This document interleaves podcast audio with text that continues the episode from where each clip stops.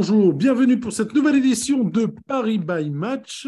Ce soir, débrief du match contre l'OM en championnat. Messieurs, je vais vous introduire un à un. Jérémy, bonsoir. Bonjour, bonsoir. Bonsoir Jay. Salut Adèle, salut les gars. Bonsoir Sakil. Salut les gars, salut Odez. Messieurs, je vais commencer par un petit résumé du week-end. Le foot, ça va vite? Est-ce que vous avez, vous, un, un- un- un adjectif euh, qualificatif pour, euh, pour le match d'hier entre l'OM et le Paris Saint-Germain? Euh, Moi, j'ai plusieurs mots. C'est euh, règlement de compte à la calache. Allez, Jay, à toi. Moi, je vais faire simple, euh, joyeux. Sakil, Fondateur. climatisation. Climatisation pour moi. Euh, messieurs, donc euh, on est au lendemain de, ce, de cette belle victoire. 3-0 au Vélodrome, le Vélodrome qui affichait euh, son record euh, d'affluence à 66 000 quasiment. 66 000 personnes. Euh, certains ont même dit que c'était un record pour voir euh, un entraînement du Paris Saint-Germain. Euh, Donc, Kylian Mbappé a ouvert la score à la 25e minute, euh, suivi par Lionel Messi 4 minutes plus tard sur un service de Kylian Mbappé. Et 55e minute, Kylian Mbappé euh, vient clore euh, le festival, rejoindre Edinson Cavani à 200 buts, euh, battre également le record de doublé au sein du club. 50, dou- 50 doublés, les gars, ce qui est énorme pour un joueur qui est arrivé euh, il, y a, il y a 5 ans.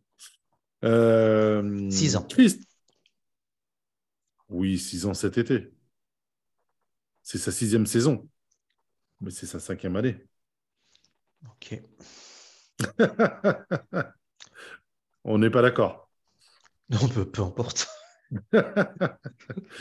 On va pas passer longtemps là-dessus. donc, Christophe Galettino donc, avait euh, placé donc un, un 3-5-2, Sakil, Ouais, un bon 3-5-2 des familles. avec euh, Presnel Kimpembe, Sergio Ramos, Marquinhos, Gigi Donnarumma dans les buts. Nuno Mendes, Mukele sur les côtés, avec euh, Fabian Ruiz, Verratti et Vitinha. Et une attaque Mbappé et Messi en l'absence de Neymar. Euh, on est tous d'accord sur ce match-là. On était euh, sur une petite parenthèse euh, bah, Classico. hein. Il y avait euh, l'avron de la Coupe de France qu'il fallait laver et également profiter du fait que la plupart des poursuivants ont lâché des points pour justement reprendre des distances, laisser l'OM se débrouiller avec euh, ce lot de, de- de- de- de- d'équipes qui, qui, qui jouent la deuxième place et, et se donner un peu d'air. Euh, on est bien d'accord sur les attentes de ce match-là, donc il y avait un double, il y avait un double objectif, euh, Jérémy, Sakil? Ouais, je rajouterais aussi de, de profiter de cette confrontation face à un adversaire de, de qualité qui nous avait mis en difficulté à peine 15 jours plus tôt pour, euh, pour se frotter, enfin, pour euh, convertir ce match dans, dans un rythme Ligue des Champions et se préparer au mieux pour Munich. Jérémy? Ouais, c'est exactement ça. Et euh, on, est- on insistait aussi beaucoup sur la manière, sur le fait de vraiment de ne pas avoir ce, ce sentiment de ne pas avoir joué ce match et euh, limite bah, de le perdre comme la dernière fois et de te dire, mais attends, les mecs, ils étaient prenables et au final, on on n'a pas mis les ingrédients qu'il fallait. Et euh, en avait aussi un petit peu parlé euh, lors du dernier podcast, que le contenu était très important par rapport à l'échéance qu'on allait avoir à, à Munich. Donc, il y avait effectivement ce, ce double côté. Jay, tu avais d'autres attentes au niveau du match ou en tant que spectateur ou en tant que simple supporter? Moi, je pense qu'il y avait un autre enjeu aussi, c'était de renouer avec les supporters, parce que quelque part, il y avait un petit peu une dette, euh, même si c'est un mot fort, mais bon, pour nous, euh, supporters de longue date, ça veut dire quelque chose de jouer contre Marseille. Euh, pour, pour le, on a vu que Marquinhos a, à, la mi-temps, il avait été marqué par le fait que ses propos étaient mal compris ou mal interprétés. Il a, il a tenu à le souligner. On a vu tout de suite dans l'état d'esprit de, de, chacun que, que c'était un enjeu aussi pour, euh, pour le club, pour l'équipe, de ne pas décevoir des supporters qui, qui répondent présents à chaque match malgré tout ce qu'on vit et toutes les déceptions qu'on subit. Donc je pense que ça, en plus de tout ce que vous avez dit sur le sportif, c'était pas négligeable parce que je pense que l'état d'esprit dont ils ont été animés a fait beaucoup dans le match. D'accord. Tu peux nous rappeler euh, sa citation malheureuse qui aurait été mal comprise? Mais Il me semble qu'il a dit que c'était pas grave ou quelque chose comme ça, que c'était pas trop grave de, de, perdre ce match. C'était pas si important que ça, je crois. Mais après, on peut le comprendre parce que bon, je pense que pour lui, quand même, ça veut dire quelque chose parce que ça fait 10 ans qu'il est au club. Donc, euh, je pense que lui, il a bien compris l'enjeu. Mais après, on peut comprendre parce que finalement, ce n'est pas vraiment l'objectif du club et c'est il y avait des circonstances atténuantes pardon, avec des absents. Euh, et puis on en, a gagné, on en a gagné pendant tellement d'années que si tu en perds un, c'est presque anecdotique. Mais pour nous, supporters, ça ne le sera jamais. Ça ne le sera jamais. Et... Cette déclaration, c'était sur le match de Coupe de France. Ouais. Ah, ok, ok. Euh, et, et, là, tu vois, moi, ce qui, ce qui m'a fait rire, et là où où je me suis dit, ils sont pas très malins en face. C'est de faire le coup d'envoi par, par Rabanelli, c'est un affront de plus. Et je pense que dans l'état d'esprit où était l'équipe, c'était une motivation supplémentaire. Ravanelli, qui au moment où il rentre sur la pelouse et il en ressort, il, a, il, fait que de regarder Verratti. Bah ouais, et, franchement, moi j'ai trouvé son entrée un peu bizarre parce qu'il a été, il a été, je pense que ça a mal été préparé par, euh, par le club marseillais parce que. Tu penses? il, Oui, il a été largement ignoré par tout le monde. Hein. Il y a peut-être que les supporters qui ont, qui ont compris, mais les joueurs de part et d'autre, du côté Paris, du côté Marseille, ils ont ignoré. J'ai assez rarement vu ça. Ou d'habitude, même quand il y a des joueurs un peu vieux ou un peu, un peu trop vieux pour les, jeunes qui, pour les joueurs qui jouent, il y a quand même un minimum de respect, de voilà. Même ils font un peu semblant des fois quand ils connaissent pas le mec. Là, franchement, euh, c'était comme si euh, c'était moi qui étais rentré sur le terrain. Tout le monde en avait rien à foutre. Hein. C'était étrange. Ok. Messieurs, on va débriefer, on va mettre tout de suite les pieds dans le plat. Hein. Euh, y a-t-il eu un tournant pour vous sur ce match-là?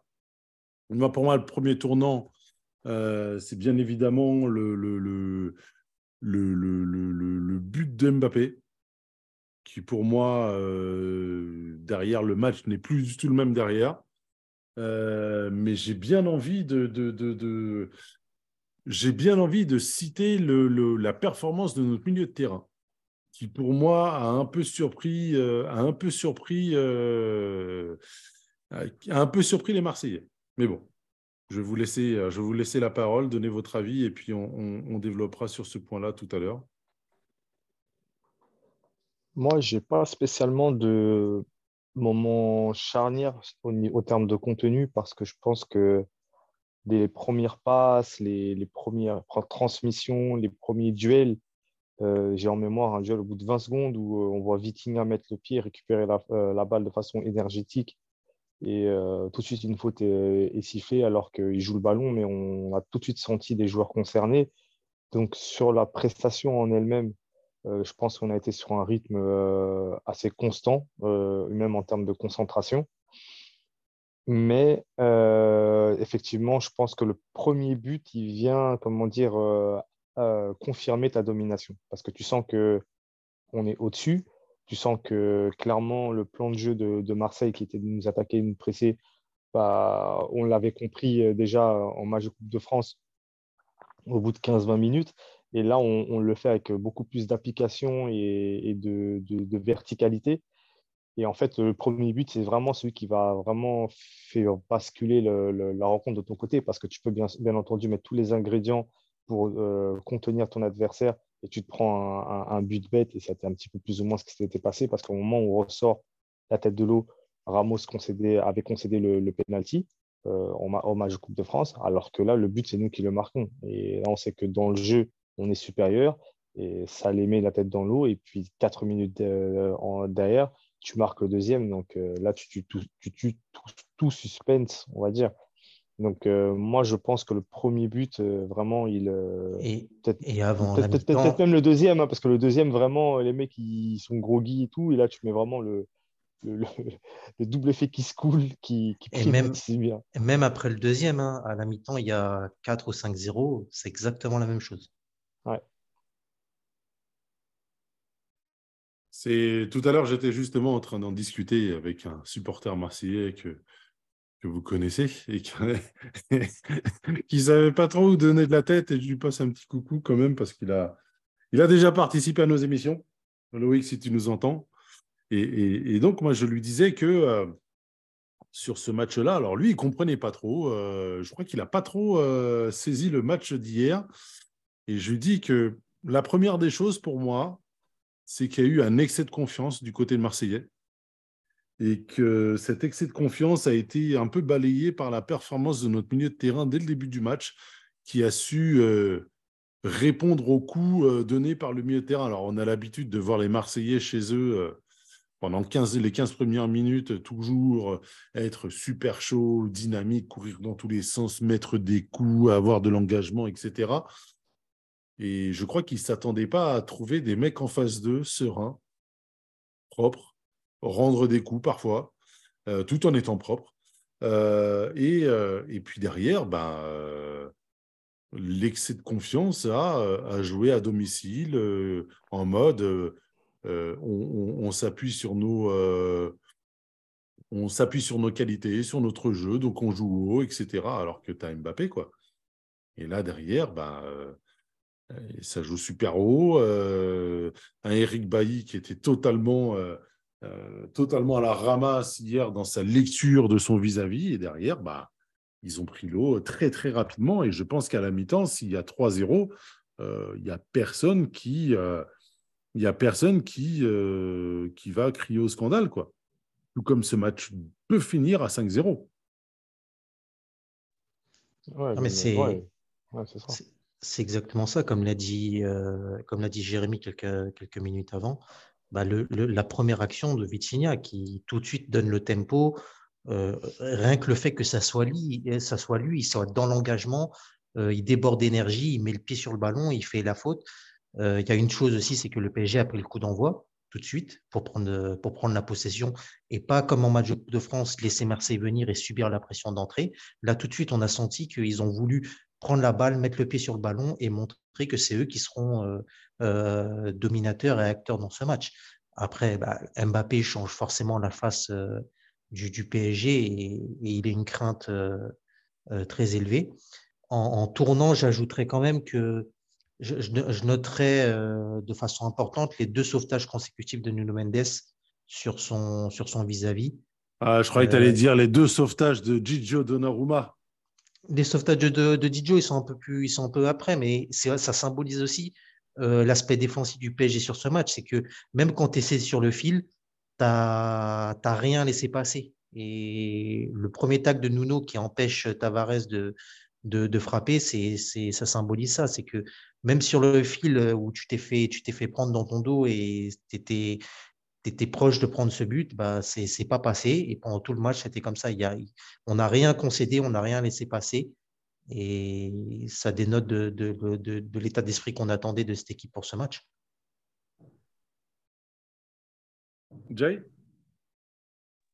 Ouais, moi, le, tournant du match, pour moi, c'est vraiment l'action de, de, la blessure d'équipe MB. Euh, dans son intégralité, puisque déjà, il y a la blessure qui est, pour, qui est, qui est terrible, qui, fait mal à, tout le monde, qui fait mal déjà aux, premiers concernés, qui fait mal à l'équipe, qui fait mal aux supporters. Je pense que c'était un des grands artisans de cet état d'esprit aussi, puisque, encore une fois, je pense que c'est peut-être un des joueurs pour lesquels ça compte le plus, ce genre de confrontation. Et c'est un, gars qui est guerrier dans, l'âme, et je, trouve qu'il emmène ça sur un terrain. Euh, et, et, on pouvait peut-être avoir peur, craindre que euh, ça mette un coup au moral aux joueurs. Et justement, sur l'action, ce qui a été très important, c'est qu'on ne prenne pas le but, parce que s'il y avait blessure plus but, c'était double peine. Nuno Mendes, il arrive avec un tac pas très académique qui fait le taf, mais bon, à, deux doigts, c'est penalty, s'il le touche mal. Donc il y a eu, euh, il y a eu beaucoup d'efforts, mais il y a eu un peu de réussite aussi. Et cette action, pour moi, c'est signe que tout va bien se passer ce soir parce que mm. là, tu vis, tu vis deux, deux, deux, événements, une action qui, qui, sont compliqués, ça tourne plus ou moins dans ton sens. Une, a une réponse collective, en fait. Ouais, c'est ça. C'est ça, c'est que, c'est que nous, on a enfin, pas nous, mais les gens ont souvent euh, dit que le PSG, c'était une équipe qui avait, euh, qui avait pas de mental. Bon, déjà, ça n'a jamais été vrai. Mais euh, là, la, la réponse, elle a été apportée tout de suite. Parce que tout de suite, après, bah, déjà, tu fais rentrer un mec comme Danilo, donc euh, ben, au niveau du mental, c'est costaud. Et en plus, derrière, les, joueurs, je pense qu'ils sont aussi allés gagner ce match-là pour lui. Et, mm. euh, ça, je pense que ça fait du bien à tout le monde. Et lui, euh, je pense que quand, je ne sais pas s'il aura à cœur de regarder le match où il se blesse, mais au moins, il a vu le résultat et, je pense que ça lui a fait du bien au moral. Et ça lui donnera encore plus ah bah, envie de, hein. de revenir, tu vois. Bah oui, oui, c'est sûr. Ça s'est vu, il était, plus, que bien. Hein. C'est très vrai, c'est parce que je pense que vous comme moi, devant, devant l'écran, à 2-0, on a tous encore en mémoire le, une semaine avant le match contre Lille et on, doit tous se dire, voyons comment on va, on va tout hypothéquer. Qu'est-ce qui va se passer De quelle façon Soit on va couler ou on va se faire entuber. Et rien que le, le coup franc à la dernière, dernière seconde avant la mi-temps, euh, je pense qu'on voyait tous le 2-1 juste avant la mi-temps et le coup sur la tête. Et Didio la sort. Et ensuite, euh, quelque chose pour moi qui a du sens et qui est très révélateur, Mbappé, il marque à la 53e euh, au retour des vestiaires. Habituellement, c'est dans ces eaux-là qu'on prend le but toujours au retour des vestiaires. Et là, c'est nous qui l'avons mis. comme quoi, ça tient beaucoup à la concentration et l'état d'esprit. Hein. Exactement. Et ça revient à moi ce que, ce que, ce que je, je, répète à chaque fois, c'est que ce match-là, on a senti, en tout cas moi j'ai senti euh, derrière mon écran qu'il a été préparé par tout le monde. Parce qu'il y avait le président, ce qui est important, il y avait le directeur sportif, c'est important, il y avait l'entraîneur qui avait mis un plan de jeu qui a fonctionné, c'était important aussi. Comme quoi, un match, au-delà de ça, ça se, ça se, prépare à tous les étages du club. Alors, j'ai par contre, là, moi, je ne suis pas d'accord avec toi. Je pense que ça s'est vu à une chose, à un seul homme, les déclarations d'Mbappé la semaine dernière, euh, l'engagement de, d'Mbappé pendant l'entraînement de vendredi. Je te jure, on sort de l'entraînement vendredi, on s'est dit, il va faire du sale. Et j'étais même, je, je crois que c'est à Jérémy où je dis, je suis sûr qu'il va mettre un doublé ce week-end. Je ne sais plus si c'est à Jérémy ou avec l'ami avec qui j'étais. Et je lui ai dit, je suis sûr qu'il va mettre un doublé ce week-end. Il a l'air déter. Je ne sais pas si tu, si tu acquiesceras euh, dans le même sens ah. que moi, Jérémy, mais à l'entraînement, même si c'était un entraînement symbolique, hein, il haranguait la foule. Tu sentais que sur ses foulées, il était déterminé, qu'il était, euh, il était le premier à, après les consignes à courir pour aller euh, faire les exercices. Enfin, tu sentais que le gars était, était en mission, quoi. Et je pense que ça va perdurer jusqu'au match contre Munich. Bah moi, je, ne suis pas coach. Pardon, juste pour l'entraînement, quand j'ai vu ça, sincèrement, je m'étais étonné de voir beaucoup de déchets et Mbappé y compris. Euh, dans les, dans les exercices euh, devant, devant, la, devant le but, euh, sur les tirs, il n'a pas mis tant de buts que ça, ou parfois il y avait des 5-6 contre 1. Après, comme je le disais à, à, la rédaction, qu'il n'y a rien à en tirer de ces entraînements parce que c'est totale détente oui, il n'y avait rien à en euh, tirer, mais je sentais que sur les foulées, etc., euh, le gars, il avait, il avait une certaine aura, il avait une certaine, euh, un certain charisme qui faisait que ouais, le gars, il, est lancé. Quoi. Ouais, moi, je ne suis, pas, je, suis pas en désaccord avec toi. Moi, je, je, suis OK sur le fait que le mec était motivé, etc. Ah, déjà, ça s'est vu quand il fait son petit clin d'œil dans le couloir. C'est un peu, ça m'a fait penser à Neymar qui descend avec sa, avec son enceinte euh, contre Dortmund en disant eh, vous inquiétez pas les gars, ce soir, c'est pas la peine de stresser, je m'occupe de tout. il y avait un petit peu de ça dans son clin d'œil. Mais après, mhm. je pense que tu vois le meilleur contre-exemple pour faire un petit parallèle avec l'équipe de France, un Mbappé comme ça, on l'avait en finale de Coupe du Monde. Mais qu'est-ce qui a fait qu'on a perdu cette finale? C'est que l'équipe de France ne prépare pas ses séances de penalty et on, perd au penalty. Donc, c'est, donc oui, évidemment que Mbappé. Oula, toi, t'as pas avalé, toi. T'as pas, pas, pas, digéré euh, ce match, toi. Mais qui peut digérer une finale de Coupe du Monde perdue? Moi, je suis encore sur le penalty de Trezeguet en 2006, les gars, je vous le dis. non, mais pour revenir, pour revenir tu au parles de, Tu parles de penalty qui n'ont pas été préparés, mais il y a eu une bonne heure de jeu juste avant qui n'avait pas, pas l'air d'être préparé non plus. Ouais, je suis d'accord, c'est clair. Mais euh, en tout cas, Mbappé, il a été assez euh, tranchant pour nous emmener jusqu'au penalty et, et, mettre le sien en plus. Comme hier, il a été assez tranchant. Mais il y a des, pour moi, il y a des choses qui ne montent pas. Le fait que tout, que tout le club tire dans le même sens, ça donne une cohésion qui se ressent jusque sur le terrain. Et, je pense que ça compte. Et, je, pense que c'est important que tous ces gens soient là et que chacun soit à sa place. Hier, Campos, il n'est pas venu sur le terrain il est resté à sa place. Nasser, il est resté à sa place, il a fait son taf. Et, euh, il a fait ses déclarations euh, dans, le, dans la zone de MIC à la sortie du match. Et c'était très bien. Et, euh, Galtier, il a, fait, il, a fait, il a préparé son match avec réussite, avec un plan de jeu, et, tout le monde a tiré dans le même sens. Et, et c'est ça le secret. C'est ça le secret des grands matchs. C'est que le, le, match soit préparé comme un événement par tout le monde. c'est tant qu'on n'aura pas compris ça, je pense qu'on aura toujours un, petit quelque chose à envier aux grosses machines européennes qui sont récurrentes sur, le, sur la victoire en Ligue des Champions. Et quand vous parlez avec des gens qui sont supporters de la Juventus, du Milan AC, du Real Madrid ou des clubs qui ont l'habitude de gagner, et je ne parle même pas du Barça parce que pour moi c'est un club un peu à part, mais au moins pour ces clubs qui sont récurrents dans la Ligue des Champions, ils vous disent que depuis l'intendant jusqu'à l'entraîneur, jusqu'à la star de l'équipe, toute la semaine, ils font que de vous parler et de vous préparer mentalement au match qu'il faut gagner. Et, ça, c'est important. Dans un club, pour moi, c'est la base. Ça fait que l'état d'esprit que tu, que tu as sur le terrain, il, est transmis par tout le monde. Et c'est une cohésion qui fait que c'est un rouleau compresseur. Hier, Marseille, ils n'ont ils ont pas été mauvais. Hein. Ils n'ont pas été mauvais. En plus, c'est une équipe plutôt qui joue bien au foot. Hein. Mais euh, ils se sont fait marcher dessus parce qu'il n'y avait pas photo. Et moi, je, voudrais rajouter, parce que c'est très important, et je pense que tout ce que vient d'énoncer euh, Jay, ça, remonte aux, supporters, parce que euh, entre déjà l'après-match contre le Bayern, euh, la réaction des tribunes contre Lille, qui, qui, sûrement a surpris les joueurs, plus le bain de foule vendredi, l'entraînement, toute la ferveur, je pense que les joueurs, ils ont ressenti ça, et ça, je ne sais pas si ça les a galvanisés, mais en tout cas, ça, a peut-être aidé à leur remettre leur tête à l'endroit et, à se gonfler pour ce match. Je pense que mmh. sur cette période où les joueurs ont, retrouvé, euh, enfin sur ce match, du coup, on verra sur la période dans les matchs à venir, mais sur ce match où les joueurs ont retrouvé euh, des choses qu'on ne voyait plus pendant, depuis un certain temps, le rôle qu'a eu les supporters, si on met ça en, en parallèle avec ce qui s'est passé l'année dernière, pour moi, ça, ça, a un rôle très, très, très déterminant dans, dans, la réaction de l'équipe hier. Donc pour toi, on est dans la calinothérapie 2.0 euh, Pas forcément calinothérapie, mais ce que je veux dire, c'est que par rapport à l'année dernière où les supporters étaient très en colère, on était tous très en colère et, et cette colère, elle a, grandi, grandi, grandi jusqu'à exploser après le match contre le Real et ça, ça a engendré tout ce qu'on sait.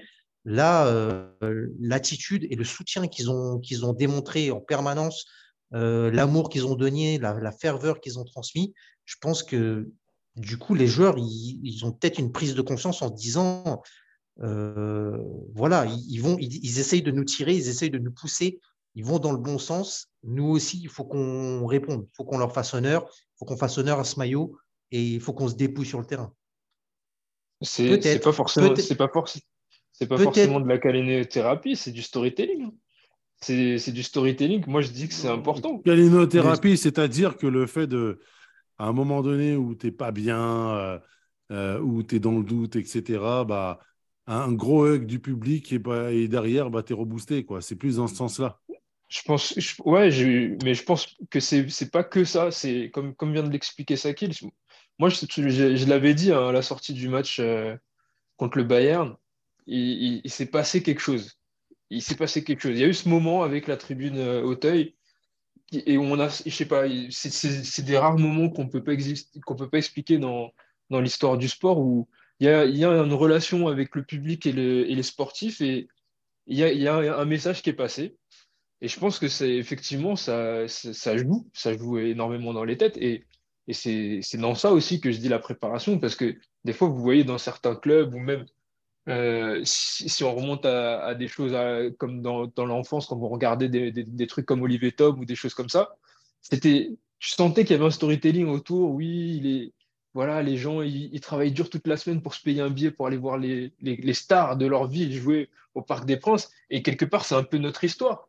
Parce que nous, quand on était petits, on n'avait pas tous les moyens d'y aller, mais quand on y allait, on, c'était un événement d'y aller.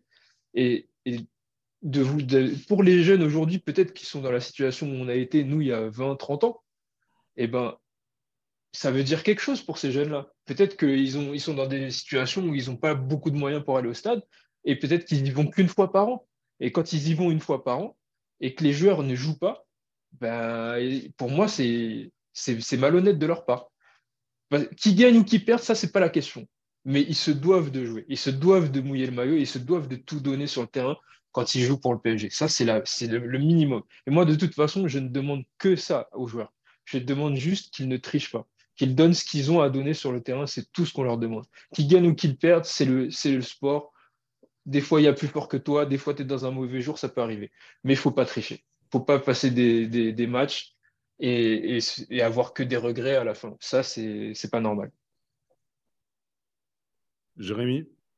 Alors moi, pour le coup, je pense qu'effectivement, le, le, déclic euh, après le Bayern avec le public, parce que là où on s'attendait justement à ce que ça se retourne contre nous, et euh, j'insiste encore une fois sur euh, le match contre Lille, où après le troisième but lillois, tout le public décide de faire corps et de soutenir l'équipe.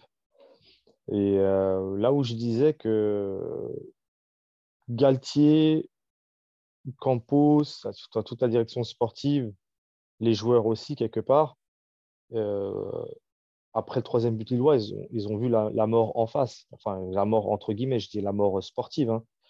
On Euh, avait compris. parce que, non, mais s'il y a des auditeurs qui peuvent être choqués par ce genre de propos, hein, puisque ça, ça reste du sport et un métier, mais bon, on, voilà. on- on a, on, a- on- on avait compris l'image quand même. Enfin bon, Hmm. c'est vrai que tu as raison de, de préciser, on ne sait jamais. Ah, de nos jours. hein. Enfin, et euh, bah, après ça, si tu arrives à, à t'en sortir, entre guillemets, derrière, tu ne peux qu'être plus fort, en fait. Parce que ça, ça, tu as vu ce qui t'a amené dans cette situation-là et tu t'en es sorti. Donc, euh, quelque part, tu n'as plus envie de revivre ça. C'est un petit peu le, combat qu'on avait eu, euh, toute proportion gardée, mais lorsque le PSG a failli descendre en Ligue 2. Bah, après ça, euh, je crois qu'on on- on n'a plus jamais, même, même si les effectifs n'étaient pas, avant l'arrivée de QSI, même si les effectifs n'étaient pas spécialement euh, plus forts que ceux d'avant, on n'a plus jamais joué le maintien. Parce que euh, dans le club, on a été marqué à vie au fer rouge par, ce- par la saison qu'on avait vécue. Et euh, toutes les personnes qui sont passées derrière euh, se disent non, plus jamais. Les supporters se sont dit plus On jamais a, ça. on, a eu, on, a eu, on a eu aussi euh, des moyens qui nous ont permis de ne plus être dans ce. Non, là, je te parle vraiment encore là, en- à, avant QSI. Je te parle entre 2008 et 2011. Ah, ok. Cette période-là où on n'avait pas une équipe qui était spécialement plus forte que, celle de, de, de 2008. Mais euh, c'est-à-dire que ce qu'on avait vécu là, c'était euh, ina- inadmissible et inimaginable de revivre encore. Du coup, j'avais un petit peu ça. Enfin, après, j'ai bien sûr toute proportion gardée, hein, parce que là, c'était plus d'une saison, mais là, on parle du match contre Lille. Et d'ailleurs, je pense que tous les, tous les joueurs euh, ont eu quand même ce petit boost de confiance. Ils ont eu également une semaine pour bien préparer le match. Et euh, après, quand, quand tu voudras, on pourra aborder sur la partie préparation vraiment tactique du, du, match, qui, je pense, aussi a été euh, déterminante. Messieurs, quels sont, euh, quels sont vos tops et vos flops pour ce match? Vous voulez que je commence? À moins que Jérémy, tu veuilles te lancer là-dessus. Oui? Bon, bah, je vais me lancer. Vas-y. Euh, je vois que tu es sur autre chose. Euh, Euh, alors, pour moi, homme du match, Kylian Mbappé. Je pense qu'il a vraiment marqué du fer rouge, un peu comme Ronaldinho il y a 20 ans. il a vraiment mis, il a vraiment mis les choses. il a vraiment marqué ce match de son empreinte, en fait. Quand tu regardes ses courses sur ces deux buts qui sont des copier-coller, où la défense mange à chaque fois, où il se trouve très très bien avec Messi. Euh, là où également euh, sur le but de Messi, ils arrivent à bien se retrouver avec une passe, mais sincèrement, je ne sais pas si on a déjà eu euh, souvenir d'une passe aussi lumineuse. Franchement, c'est digne d'Olivier Tom la passe. Pour reprendre Certains numéro 25, on a fait 2-3. Hein. Ah, comme ça, un petit pont qui passe devant le gardien pour le deuxième poteau, machin. J'en ai pas vu beaucoup. Hein. Non, pas beaucoup. Mais il y, en a, Comme ça, là, deux des belles oh. quand même. Oui, mais ça c'est sûr. Ravière restera toujours Ravière. là, là, la, il passe la, comme ça, là. la, déviation pour Cavani en une touche. Ah, c'est vrai qu'il était euh, magnifique celle-là. Dans ce match au Vélodrome, je ne me rappelle plus c'est en quelle année, mais.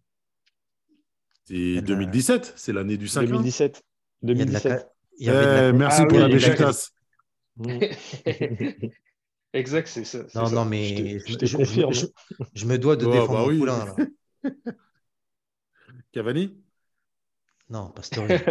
ah, ok. Je me fous de Cavani. Euh, derrière, euh, euh, Fabien Ruiz, j'ai énormément aimé son match. Euh, vous le mettrez peut-être pas dans vos tops, dans vos tops à vous respectifs, mais pour moi, euh, il a vraiment été euh, prépondérant sur ce milieu de terrain, beaucoup plus que, euh, que, ne peut l'être un Verratti qui a été fidèle à lui-même sur, sur un match de ce type-là.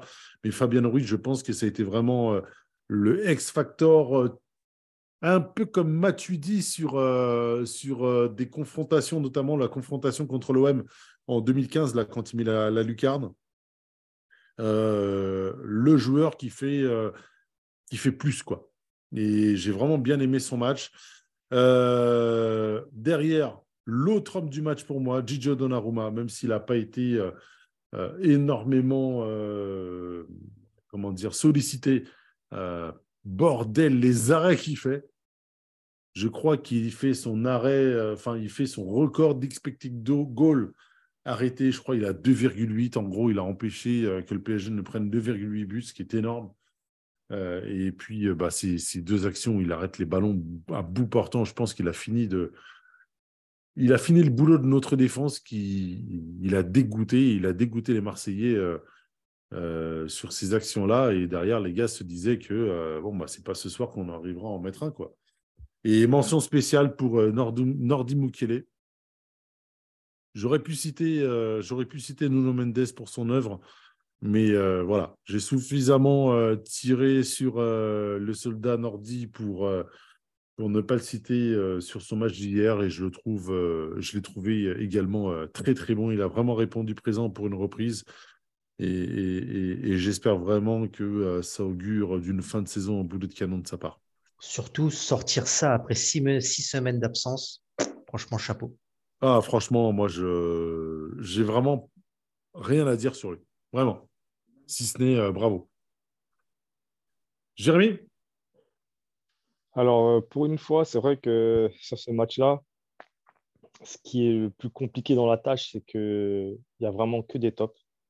Il n'y a pas eu un joueur en dessous de, son niveau euh, attendu.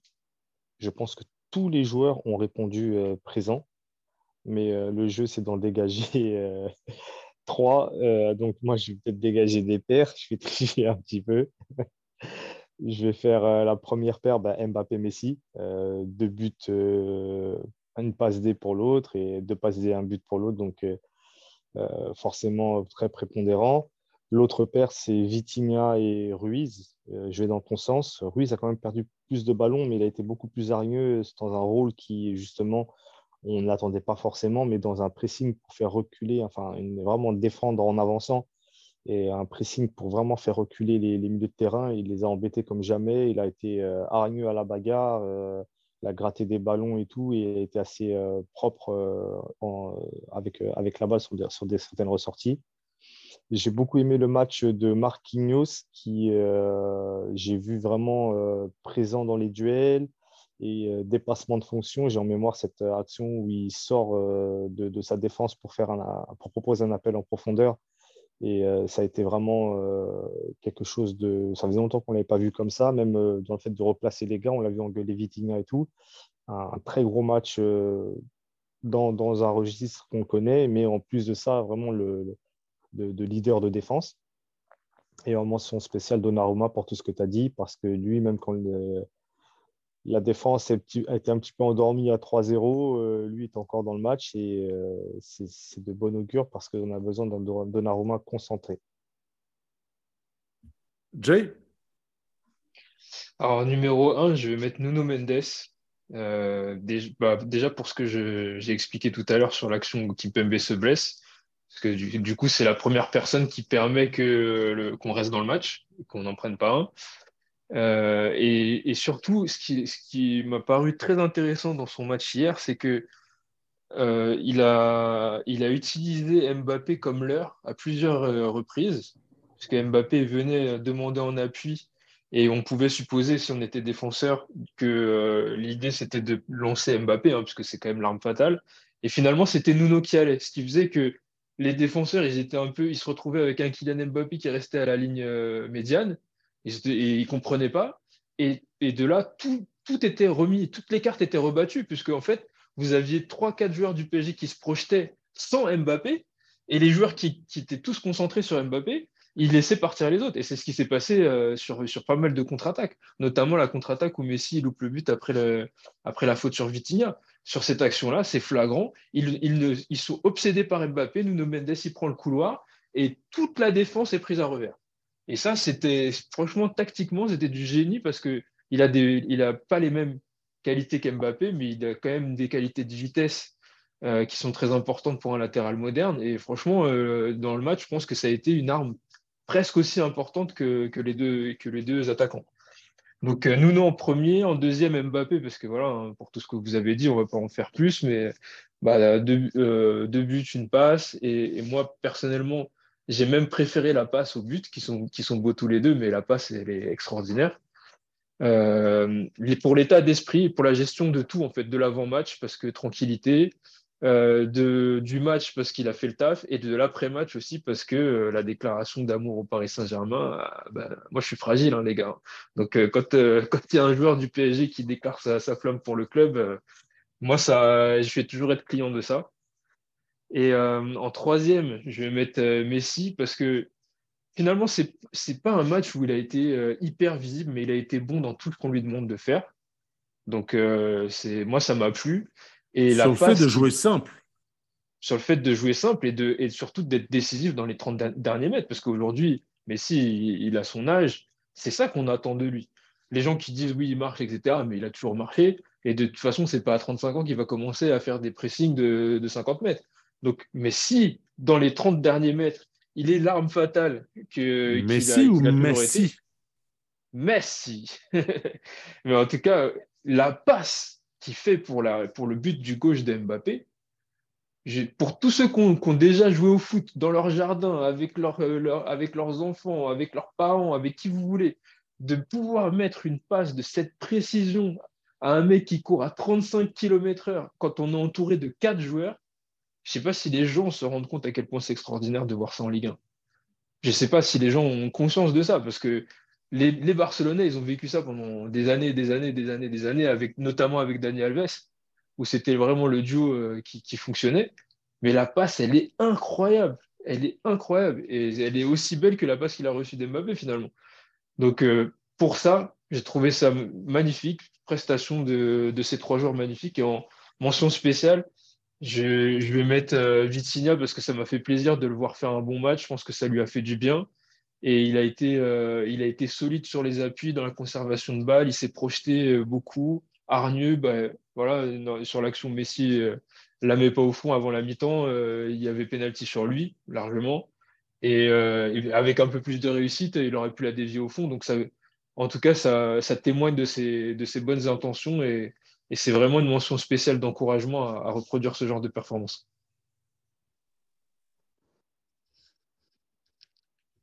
Bon, ben, j'y vais. Alors, avant de. tu peux y aller, Saki, bien évidemment. Avant de, de commencer, euh, comme l'a dit Jérémy, en fait, on, on, aurait pu mettre euh, chacun des, des, joueurs qui ont joué ce match du côté du Paris Saint-Germain. Et je tiens vraiment à les féliciter chacun pour le, la prestation euh, qu'ils ont sortie. Le jeu, c'est d'en sortir trois. Donc, euh, moi, je vais, en citer un par ligne, à commencer par, euh, en mention spéciale, Donnarumma. Euh, simplement parce qu'il a fait les arrêts qu'il fallait faire au moment où il fallait les faire. Il est resté concentré dans son match, même s'il n'a pas eu, il n'a pas été tant sollicité que ça. Il, a été, déterminant dans ce qu'il avait à faire. Donc bravo à lui. Il faut qu'il continue comme ça. Ensuite, sur la ligne défensive, je vais euh, relever le match de Nuno Mendes. Comme l'a DJ, pour moi, cette action euh, où il tacle Tavares et qu'il empêche euh, Marseille d'ouvrir le score, elle est très importante parce qu'elle peut conditionner le match d'une autre façon ensuite. Et ça nous permet de ne pas encaisser ce but et ensuite de pouvoir dérouler ce qu'on faisait déjà bien depuis quelques minutes. concernant les milieux de terrain, alors, c'est vrai que Vitinha et Ruiz font d'excellents matchs et ils ont été, ils ont élevé leur niveau de jeu à un niveau où on les attendait plus. Et comme je l'ai dit, quand ils sont à ce niveau-là, tous les trois, bah, ça change la face du Paris Saint-Germain, en plus d'avoir Mbappé dans son équipe. Mais quand on va regarder plus en détail, qu'on revoit le match, ce qu'il a fait, euh, la façon de, gérer le, le, pressing adverse, de ressortir la balle proprement, euh, quand tu regardes les stades à la fin, tu peux rien dire d'autre que Marco Verratti parce que c'est simplement génial et c'est le Verratti qu'on voyait plus de la même façon depuis, euh, depuis janvier et on l'a retrouvé. Donc, euh, vraiment euh, très, très, très gros match de, Marco. Et ensuite, sur la ligne offensive, bah, Mbappé, qui d'autre? Le joueur qui change, qui change la face du PSG, qui donne une autre tournure à, à la façon dont on attaque et à notre force offensive. Le meilleur joueur du monde. Voilà. Pas de mention spéciale. J'ai dit en premier, mention spéciale de Naruma. Autant pour moi. Autant pour moi, autant pour moi, autant pour moi. Messieurs, est-ce que ce succès, c'est également le succès de Christophe Galtier? On l'a suffisamment critiqué à juste titre euh, ces dernières semaines. Euh, est-ce que euh, sur le match d'hier, le fait d'avoir préparé le match, cette sensation que pour la première fois depuis un moment, un match a vraiment été préparé. Je mets le match du Bayern de côté. Est-ce que, euh, est que euh, vous allez également dans ce sens-là? Moi, c'est un grand oui. Moi, c'est un grand oui. C'est un, très grand oui, parce que effectivement, comme tu l'as dit, hein, on ne peut pas lui taper dessus quand ça va pas et ne pas, ne le, féliciter quand ça va. Parce que globalement, il fait une bonne saison. Et, euh, hier, bah, il avait euh, quasiment toutes les forces en puissance. Le seul absent au début du match, bah, c'est Neymar. Et, euh, bah, il trouve la solution pour faire jouer tout le monde et pour occuper les espaces pour annihiler le pressing des Marseillais qui, nous avait posé problème en Coupe de France. Parce que là, moi, je, regarde toujours le match en même temps qu'on fait les podcasts et je revois le match en même temps que je vous parle. Et, on voit que l'agressivité qu'ils ont voulu mettre, les Marseillais qui avaient fonctionné au, match de Coupe de France, elle, a été un peu euh, tuée dans l'œuf. Parce qu'ils ont mis les mêmes intentions, mais ça n'a pas eu les mêmes effets, tout simplement parce qu'on était préparé cette fois-ci. Et c'est ce qu'il a dit hein, en conférence de presse après, au en zone mixte. Il a, expliqué, il a dit voilà, la première fois, on s'est fait surprendre. Maintenant, on a compris, on a travaillé pour contrer ce pressing. Et ça a été fait à la perfection. D'ailleurs, dans les, dans les tops que, que Jérémy a présentés, c'était très intelligent de mettre des paires parce que quand vous regardez, que ce soit offensivement ou défensivement, ça a été toujours un travail de, de qui a, qui a, fonctionné. Et sur, les, sur justement sur le pressing qui a été, qui a été euh, subi, et on s'en est toujours sorti par le dédoublement. On a vu tantôt Ruiz, tantôt Vitinha, tantôt Verratti. Ils ont toujours été dédoublés avec un, avec un défenseur, avec un latéral. Et ce qui faisait que même quand les Marseillais se projetaient, ils étaient vite euh, rattrapés par la brigade. Et au final, les centres, ils arrivaient dans les pieds de Marquinhos ou de, ou du numéro 4 et, euh, ou de Danilo. Et, euh, finalement, on, on, a récupéré la balle assez, assez vite et sans trop, trop d'efforts. C'est ce qui a fait pour moi que tout le plan Galtier, c'est ce qui a fait pour moi que finalement, même avec une grosse possession de balle, ils n'ont pas été si dangereux que ça, à l'exception de la tête d'Alexis Sanchez. Il n'y a pas eu de grosses, grosses occasions sur la cage de Donnarumma. Alors, il y a un joueur, par contre, sur euh, tout ce qu'on a euh, cité tout à l'heure, désolé, je, j'ouvre une petite, euh, une petite parenthèse. on n'a pas cité Sergio Ramos. Comment est-ce que vous qualifiez son match? Parce que sincèrement, je le trouve de plus en plus, comment dire, on le, on le voit plus comme on le voyait il y a encore, il y a encore quelques semaines. Il n'est il, il pas transparent, mais il est solide. Enfin, je ne sais pas comment expliquer, comment expliquer ça. Il y, a, il y, a, quelque chose qui est très important dans le fait que Sergio Ramos euh, soit plus à l'aise et qu'il soit plus apte à déployer ses les qualités qui sont les siennes à son âge, c'est que euh, Galtier a concédé de descendre la ligne défensive assez basse. Ça a commencé avec depuis le match du Bayern, où on a vu qu'on on, on avait pas mal reculé sur notre bloc défensif et donc on était beaucoup plus bas. Donc il défend plus bas et il a plus de capacité à gérer ça et il n'a plus la profondeur à gérer. On sait que c'est sa, sa, plus grande faiblesse, gérer les grands espaces dans son dos. Avec son âge et sa vitesse, c'est pratiquement infaisable pour lui. Et dans cette configuration, ben, il, a, il excelle parce qu'il doit gérer les centres, là où il domine euh, par, les, par les airs, et les duels au sol, euh, même sur attaque placée, il est toujours bien solide sur ses appuis. Il a cette euh, rugosité, on dit ça, rugosité, qui fait qu'il est, il est pratiquement injouable en un contre un. Donc, euh, ça, s'explique aussi par cela. Ok. Moi, je l'ai, trouvé bon, mais pas. Enfin, je l'ai trouvé meilleur sur les deux derniers matchs. Sur, sur mais il y a forcément un mais venant de toi. Non, non, non, non, mais euh, hier, en fait, c'est pas, c'est pas le joueur qui crève l'écran, mais c'est le joueur qui, qui, tient l'équipe. Moi, je, dirais pas, dirais, assez bizarre comme. Euh, je dirais pas qu'il a été meilleur sur les derniers, deux derniers matchs, c'est juste qu'il était plus en vue. Et comme sur ce match, il avait, bah, il, était au centre d'une défense à trois. Il était déjà, il avait une protection naturelle devant lui, et en plus, tu avais été trois milieux devant, donc il y avait, c'était un mur devant lui. Hein on va pas parler de mm. bus, mais c'était vraiment solide défensivement. Donc en fait, il, ramassait un peu les miettes, mais après, euh, dans les sorties de balles, tout ce qu'il a fait, c'était très propre. Et toutes ses passes et toutes ses sorties de balles étaient bonnes. Et dans les duels, bah, il, a, il a bien géré Alexis Sanchez. Et même après, quand Vitinha est rentré, le Marseillais, là, il a, il a géré. Il n'y a, pas, a eu de souci à ce niveau-là.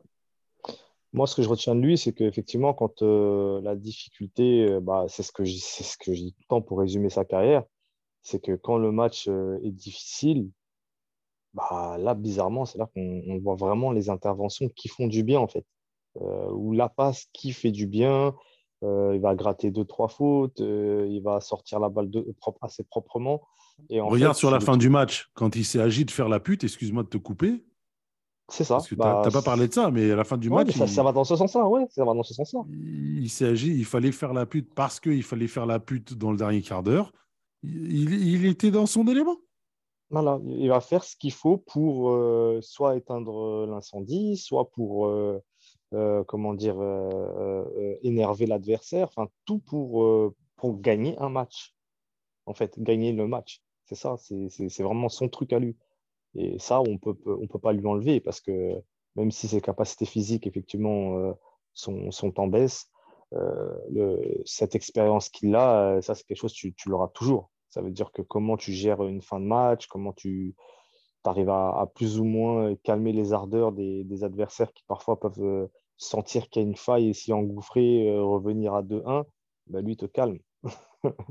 Donc ça, c'est tout à son honneur. Je voudrais juste rajouter une chose concernant Galtier.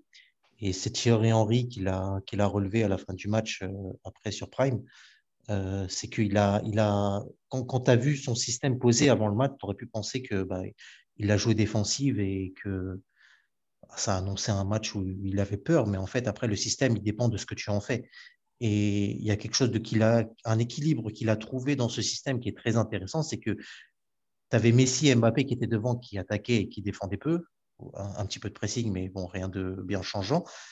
Et dans la façon d'attaquer, surtout à gauche, tu avais souvent Nuno qui montait. Donc, à minima, tu défendais à 8.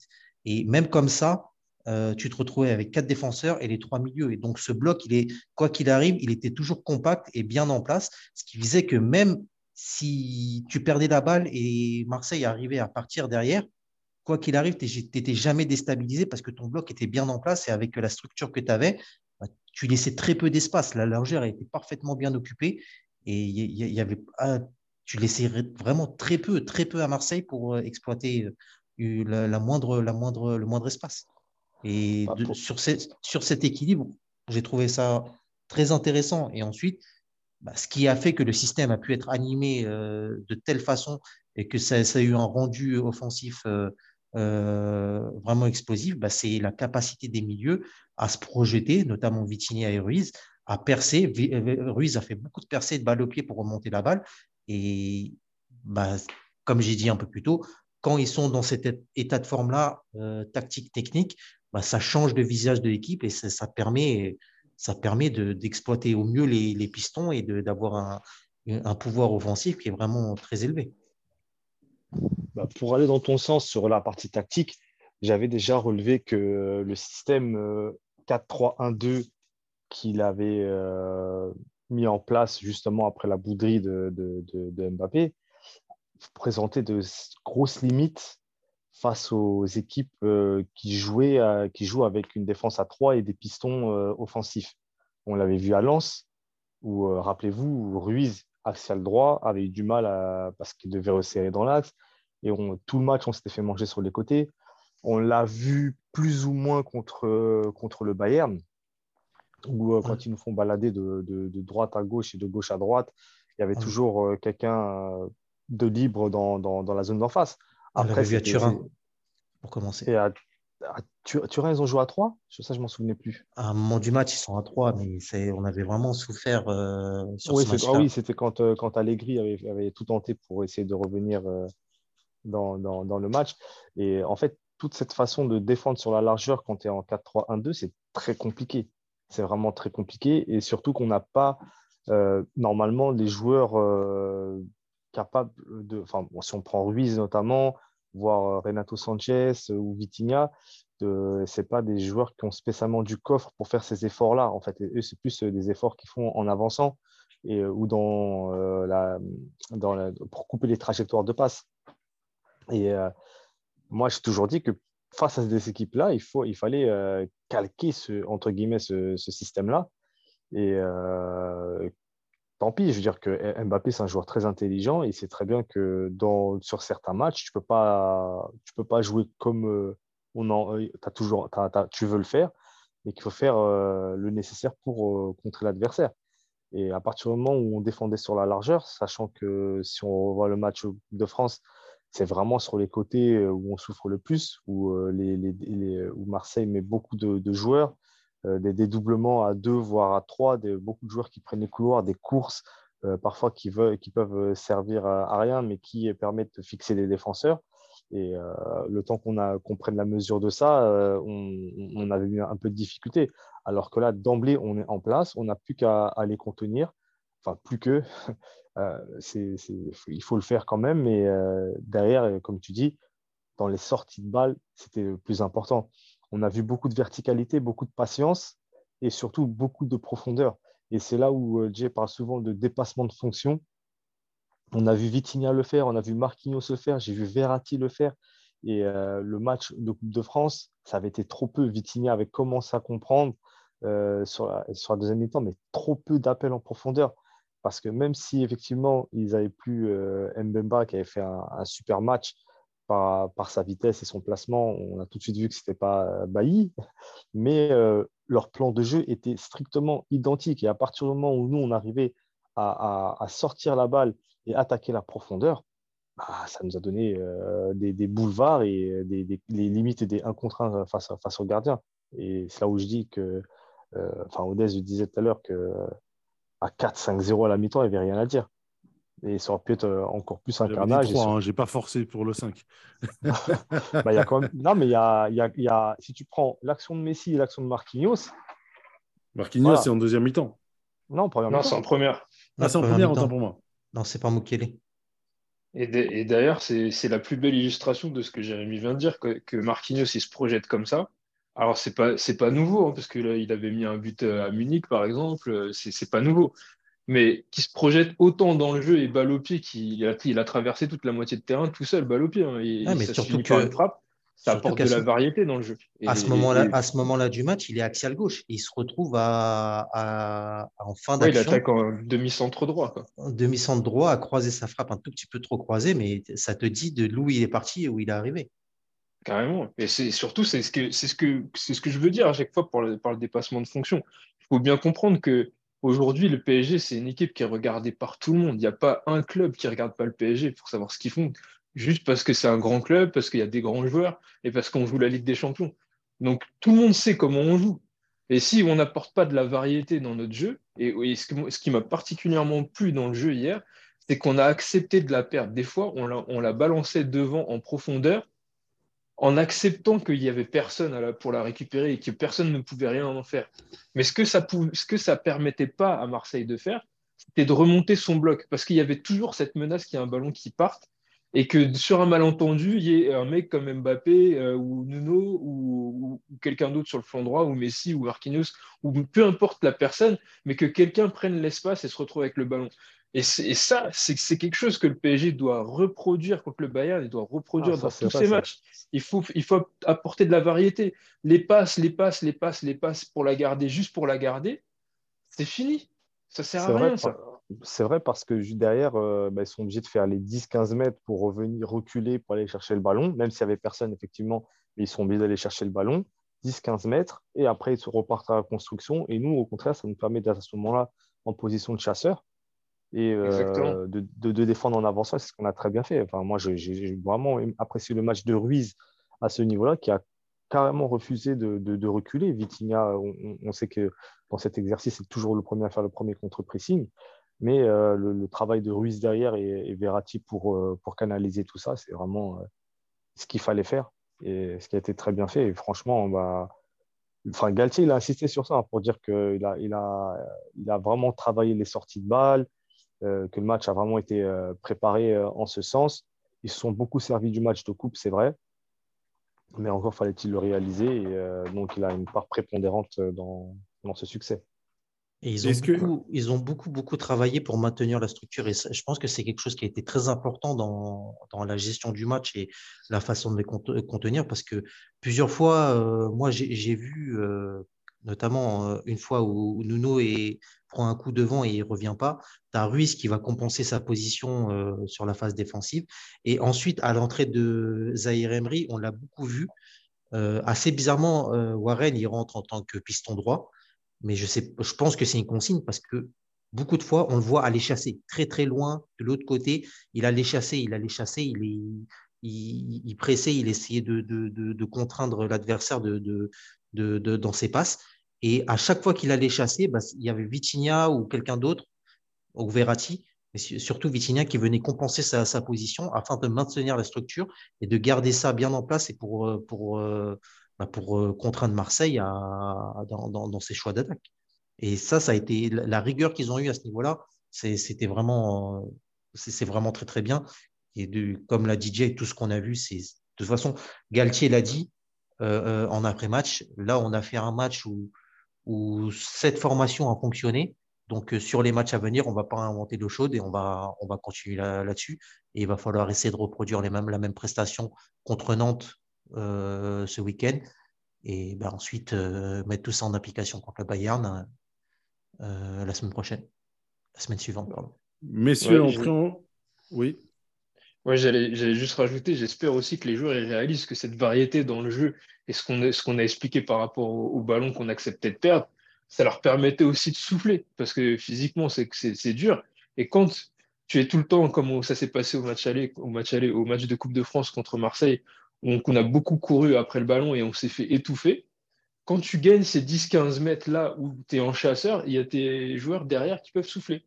Et ça permet de relancer. C'est peut-être aussi pour ça qu'ils ont été plus solidaires et qu'ils ont tenu plus longtemps. Parce qu'on a vu en face, Marseille, en deuxième mi-temps, ils étaient fatigués. Parce que euh, visiblement, ils ont, eu moins de, de latitude dans le jeu. moins d'espace et ils ont plus couru après le ballon, même si euh, ont une, possession supérieure à la nôtre. Dans le, fait, c'est eux qui ont fait des courses de 30-40 mètres, contrairement à nous. Nous, on a fait des courses quand, euh, quand il fallait piquer. Mais on n'a pas passé notre temps à courir derrière la balle comme ça s'était fait il y, a, il y a deux semaines.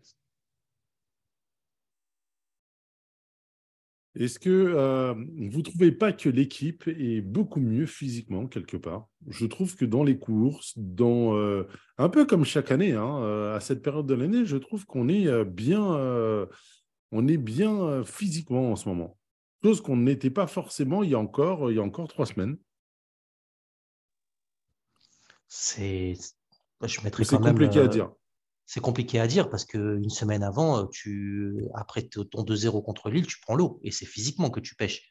Oui, Tu- mais tu- une semaine, c'est une éternité. Oui, mais c'est là où, où ce qu'on a dit un peu, un peu plus tôt, c'est là où c'est important aussi d'avoir du temps pour euh, déjà récupérer et pour travailler tes matchs. Il faut dire que le moment où on a fait notre série noire, où on a fait beaucoup de défaites, c'était une, série folle où on jouait tous les trois jours. Et on sait que dans ces conditions-là, tu prépares rien du tout, tu fais que de la récup. Et c'est pas pour, euh, euh, chercher une quelconque excuse, mais c'est la réalité. Et là, avec le temps que tu as eu pour préparer ce match, ben, on a vu l'exécution hier soir, mais après, de là à dire que physiquement on est mieux, c'est sûr que hier on a vu euh, un tout autre visage qu'on attendait depuis maintenant des semaines. Il va falloir confirmer sur euh, les matchs à venir, quel que soit le, résultat en Ligue des Champions, mais il va falloir confirmer ça pour pouvoir dire qu'on est reparti de l'avant euh, à ce niveau-là. Hmm. À voir, à voir, à voir. Euh, en préambule, j'avais dit que le foot, ça va très vite. Comment est-ce que vous pouvez, euh, comment est-ce que vous pouvez euh, expliquer, c'est peut-être le mot, expliquer ce phénomène qui est qu'il y a encore une semaine, tout le monde était prêt à se jeter de son immeuble. Et aujourd'hui, tout le monde a le sourire. Alors, ça va bien au-delà d'une victoire contre l'OM, mais j'ai l'impression qu'aujourd'hui, tout, tout va bien. Tout va bien. Euh, qu'on est optimiste contre le Bayern, que, que tout va bien. Là où il y a encore une semaine, on voulait euh, tout brûler, couper les têtes de tout le monde. euh, voilà. Alors, je vais citer un, un- un philosophe allemand très célèbre. C'est le football. C'est le football. Excusez-moi, c'est juste le football. Excusez-moi. Non, mais c'est les, c'est les, c'est les extrémités de, de la même façon euh, d'un côté et de l'autre. Il y a une semaine, tout le monde était dépressif à dire qu'il faut virer Galtier, Campos et tout le monde et, et tout changer. Et là, maintenant, tout irait bien et d'un d'un revers de la main, tout a été balayé. Non, C'est n'importe quoi. Il faut, faut prendre de la mesure. On a fait un bon match hier, très bon match. Mais Quelque la chose qu'on a- mesure, la, la mesure, c'est pas un truc très parisien. hein. non, pas du tout, mais c'est c'est un gros, c'est le principal défaut de- du public parisien. Mais c'est pas parce qu'on a fait un bon match hier. Ça se trouve, samedi prochain, euh, c'est samedi qu'on joue, hein, à 17h, il me semble.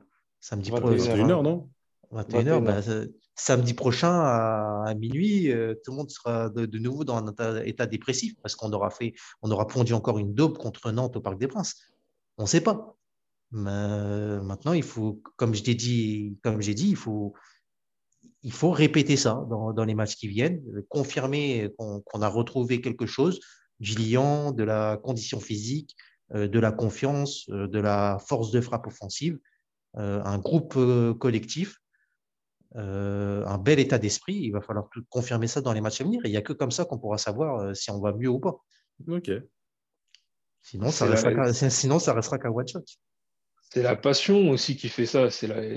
Évidemment que les, les supporters les plus avertis et ceux qui suivent de près le football, ils ne sont pas dans cet état d'esprit de, d'être tout en bas quand ça va pas et d'être tout en haut quand on a fait un bon match. Mais pour les autres, moi, je trouve ça, je trouve ça beau quelque part parce que finalement, le, le- les gens qui regardent le sport, c'est avant tout pour de l'émotion que ça procure. Voilà, si, quand euh, ton équipe perd, ça te fait rien, c'est pas normal. Et si quand tu fais un grand match comme hier contre le rival historique, ça te fait, ça te fait pas plaisir, c'est pas normal non plus. Donc, euh, je pense qu'on a tous dans notre, dans notre entourage, malheureusement, un ami, un voisin, un cousin, un collègue qui est pour Marseille et qui, ça fait deux semaines qu'il vous remplit la tête alors que ça fait 13 ans qu'ils perdent. Et là, tu es bien content de lui dire, euh, bon, voilà, tu as parlé pour rien pendant deux semaines. Et aujourd'hui, tu, tu, tu, sais même pas, euh, tu sais même pas ce qui t'est arrivé. Et tu n'as même pas compris ce qui s'est passé. Mais je crois qu'ils comprennent vraiment pas ce qui leur est arrivé hier. Mais qui peut comprendre Ils sont tous KO. Qui peut comprendre? Mais il y, a, y, a, y, a, un silence radio euh, incroyable. Mais bien sûr. une climatisation, tu n'imagines bah, pas. Mais quand, quand, quand, quand, les médias, les plus grands éditorialistes, euh, semaine après semaine, euh, leur bourrent la tête en disant que leur équipe est formidable, qu'ils jouent le titre, qu'ils sont plus forts que tous et qu'il n'y a pas de raison qu'ils. d'Europe dans le jeu. J'ai vu ça aussi, que c'était une meilleure dans le jeu. Mais euh, après, ils sont, ils sont là pour vendre leur temps d'antenne aussi. Il n'y a hein. pas de problème. A pas de souci, Ils sont là pour ça. Dur sera la chute, c'est tout. Bah, tant mieux. Moi, franchement, je leur souhaite, je leur souhaite qu'ils aillent en Ligue des Champions et qu'ils fassent zéro point comme tous les ans. C'est tout. Parce que leur, leur joueur, leur, leur, capitaine, il y a quelques minutes euh, sur euh, la chaîne dont on parle, il vient de dire euh, bah, ils étaient plus forts, il n'y avait rien à faire. Son constat, bah, c'est qu'il n'y avait, y avait rien à faire. C'était un joueur. En gros, il dit c'était injouable. C'est pas notre niveau, on pouvait rien faire. Et pour moi, c'est ce qui explique encore plus leur silence parce que même ils ont mesuré le truc et il n'y a pas de victoire étriquée comme on a pu. Parce qu'en fait, on a eu parfois des très grosses équipes de Paris qui vont là-bas, ne gagnent que 1-0, 2-1 ou 3-2, euh, euh, ou qui font des matchs nuls et tout. Alors que là, en fait, euh, eux-mêmes, ils savent que 3-0, c'était le minimum sur, le, sur la physionomie du match, j'entends. Hein. Bien sûr. 3-0. Ils ont limité la casse. Ils s'en sortent bien. Hein. Ils s'en sortent bien avec 3-0. Et la supériorité. Parce que c'est pas étonnant qu'à la fin, euh, il y a eu un silence et au final, bah, ils ont quand même applaudi leurs joueurs parce qu'ils ont dit, bah, en fait, euh, comme, comme, quand tu dis, bah, tu sais, comme euh, le petit poussé qui joue en Coupe de France et qui. oh, tu forces ouais, C'est un petit poussé à plusieurs millions d'euros quand même. Hein. déjà, déjà, déjà. C'est un, gros poussé. En fait, ça veut dire que. En fait, que on, leur, on, leur a laissé la on leur a laissé la recette, c'est bon. non, ouais, c'est ça. Que, enfin, ce que, ce que j'entends par là, c'est de qu'il n'y avait rien à faire. Parce que même si les joueurs, euh, et sûrement ils ont donné leur maximum, mais l'adversaire était trop fort. Donc euh, tu ne peux pas en vouloir, même, euh, même si c'est un, un, rival et que, ça, et que ça fout le seum, tu ne peux pas leur en vouloir parce que tu as vu par toi-même qu'ils étaient plus forts et que ça aurait pu finir en boucherie. Oui, mais en fait, c'est ce, qui est, ce qui est incroyable avec eux. Après, on connaît les Marseillais, euh, c'est des gens qui aiment bien parler. Donc, euh, ils vont toujours parler. De toute façon, la preuve, c'est que même quand ils perdent, ils ont quelque chose à dire. Mais je pense qu'il y a certains de leurs supporters qui sont, qui sont pas réalistes sur le, sur l'état de, de, leur club, sur l'état de, de, différence de niveau qu'il peut avoir avec un grand Après, club qui joue, qui joue bien ces derniers temps C'est une belle équipe, mais c'est une belle équipe de Ligue Europa, enfin, une belle équipe de Ligue des Champions. une équipe cohérente, etc. Il n'y a pas de souci. Maintenant, euh, est-ce que le match de Coupe de France n'était pas en trompe-l'œil euh, Voilà quoi. Mais bien sûr que si, mais bon, après. Moi, c'est vraiment pas. À leur, à leur place, tu fais pareil. Hein. Oui, mais est-ce bah, que nous-mêmes, on pensait pouvoir faire ce match-là il y a encore 15 jours? Non, mais si tu, si tu compares à une époque, par exemple, je, repense à la finale de Coupe de France, si je ne me trompe pas, en 2006, avec le but de Vikash. À l'époque, on n'était pas bien fringant.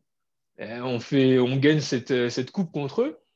Et on, a parlé, on en a parlé pendant des années. On en parle encore. Mais parce, que c'est, parce que ça sauve ta saison. C'est de l'image, en fait. C'est de l'orgueil. C'est, ça va pas plus loin que ça. Hein. Oui, c'est une finale en plus. C'est un titre au bout. Il y a un, un moment où on, fait, on, les battait pas mal, donc euh, voilà. Mais c'est de l'orgueil en fait quand tu gagnes un match contre Marseille et, quand, et en plus quand tu es dans la peau de celui qui est, comme, comme tu disais, pas le petit pousset, mais c'est lui qui est pas le favori, celui qui doit jouer avec euh, son cœur parce qu'il n'a pas les stars, parce qu'il n'a pas l'argent, parce qu'il n'a pas ceci, parce qu'il n'a pas cela. Et quand tu gagnes, tu es obligé d'être content. Donc moi, je l'ai je leur euh, reproche pas tant que ça leur joie d'il y a deux semaines et les deux semaines où ils ont cassé les pieds. Mais il faut qu'ils soient réalistes aussi, parce que nous, on l'a été quand on était dans les années creuses. On savait qu'il n'y avait, avait pas autant d'écart qu'aujourd'hui. Il y en a, mais on était conscient que notre équipe, elle allait pas bien loin parce qu'il y avait des choses qui manquaient. Eux, aujourd'hui, il faut qu'ils comprennent ça, qu'il y a des choses qui manquent dans leur club, il y a des choses qui manquent dans leur équipe, et il faut être réaliste par rapport à ça parce que c'est ça qui leur manque quand ils vont en Coupe d'Europe. C'est cet, état d'esprit où eux, ils se croient déjà arrivés, puisque l'objectif, c'est juste d'y participer. Si leur objectif, c'était de bien jouer au football et d'avoir une équipe équilibrée, ça profiterait à tout le monde. pour les points UEFA, ça profiterait au championnat parce que moi, je suis, partisan d'avoir un, championnat avec une locomotive, avec 4-5 clubs, dont Marseille, qui soit fort pour que nous, on ait une, opposition et que notre championnat soit valorisé, parce que ça, j'y tiens. Euh, s'ils avaient fait, s'ils faisaient tout ce travail-là, et pas que, hein, euh, il y a d'autres clubs en, France qui, qui, pourraient être visés, hein, comme, euh, comme Monaco, comme Lyon et d'autres. Mais s'ils avaient cette, cette, réflexion, ce serait, ce serait différent. Parce qu'on ne peut pas se contenter de se dire que oui, ils sont trop forts. Mais demain, nous, nous, quand on a commencé la campagne de Ligue des Champions, on est tombé contre le Barça. On ne s'est pas dit, ah, ils sont trop forts. On a joué et on n'a pas perdu. On s'est fait éliminer, mais on, on, s'est fait éliminer sans perdre. Il ne faut pas se dire, ils sont trop forts. Il faut dire, qu'est-ce que je peux faire pour les contrer? Ils ont trouvé la solution il y a deux semaines. Peut-être qu'ils la retrouveront l'année prochaine. Mais en tout cas, il faut élever son niveau de jeu et son état d'esprit, même en tant que supporter, de ne pas se bah. dire ah, c'est le QSG, ils ont de l'argent, ils ont gagné parce qu'ils ont de l'argent. ils ont gagné parce qu'ils sont plus forts. Mais à vous de faire quelque chose pour que euh, l'équipe soit moins forte. Bah, moi, justement, je, pense que dans le championnat de France, actuellement, c'est euh, le club qui euh, arrive à, fonctionner le plus, de façon la plus cohérente parce qu'on euh, a beaucoup entendu que les, moyens, etc. Alors oui, les moyens, on est tout à fait d'accord. Si tu as des grandes ambitions comme nous, qui, est de gagner la Ligue des Champions, forcément, tu es obligé de mettre les moyens. Mais euh, ce n'est pas ça qui, peut, qui, va empêcher de construire un effectif cohérent avec un entraîneur qui va appliquer ses idées et, euh, un plan de jeu. Euh, je sais que leur coach étranger, lorsqu'il est arrivé avec sa philosophie de jeu, s'est heurté avec euh, enfin, à pas mal de soucis dans son effectif, de joueurs qui, qui n'acceptaient plus de faire certains types d'efforts. Soutenu par sa direction sportive, aujourd'hui, il apporte un jeu qui, aujourd'hui, euh, comme disaient certains consultants, était le plus beau de France, mais euh, face au PSG, ce n'est pas suffisant, mais c'est quand même le, la, la voie à suivre parce que c'est cohérent, ça joue au ballon ils n'ont pas mm. dépensé euh, tant, de millions que ça. Et donc, moi, je pense que ça, c'est aussi quelque chose que euh, les coachs français, notamment les, les, plus jeunes, on le voit avec euh, toute la nouvelle génération, peuvent faire parce que la matière première, elle est là, elle existe en France. Et en Ile-de-France, elle existe. En, en Ligue 1, il y, a, y, a, énormément de joueurs, pas forcément étrangers et pas, et pas forcément chers, que tu peux faire travailler et à faire appliquer un, un style de jeu plaisant et gagner des matchs. Bien sûr. C'est tout à fait possible. Moi, pour moi, pour moi, je suis d'accord sur le fait qu'il travaille bien parce que quand nous, on était dans, ces, dans cette période-là où on n'avait pas, pas suffisamment d'argent pour construire une belle équipe, mais tu es quand même dans un club qui a tout le temps en lumière, que ce soit Paris ou Marseille, un peu moins Lyon, parce que Lyon, il y a eu des, les années fastes qui, ont fait qu'ils étaient en lumière, mais ce n'est pas un club surexposé comme le, Paris Saint-Germain ou l'Olympique de Marseille. Mais quand tu es dans ces clubs-là, tu es obligé d'avoir deux, trois stars. C'est obligé, tu peux pas faire autrement. Tu peux pas ne pas acheter un, deux ou trois mecs, des noms ronflants, c'est pas possible de ne pas le faire. Mais il suffit d'acheter trois joueurs chers, un attaquant, un milieu et un défenseur. Et tu construis autour avec des ouvriers. Et c'est comme ça que tu peux y arriver parce que là, ce qu'ils font cette saison, c'est une belle saison parce que, regarde, il y avait six points à prendre, ou à perdre contre nous, ils ont perdu les six points. Maintenant, tous les autres matchs, c'est ouvert. Tous les autres matchs, c'est ouvert. Tous les autres matchs, ils sont plus ou moins favoris dans les autres matchs. Ils doivent être favoris contre Lens, contre Monaco, contre Nice, contre tous ces clubs-là, ils doivent être, favoris. Quand tu as des joueurs comme euh, Wunder, le, Turc, là, il est bon, ce joueur. Il est bon, ce joueur. C'est Penstar, mais il est bon. C'est avec des mecs comme ça que tu construis une équipe solide. Et après, tu as, tes deux, trois noms ronflants, un par ligne, tu as du Alexis Sanchez, etc.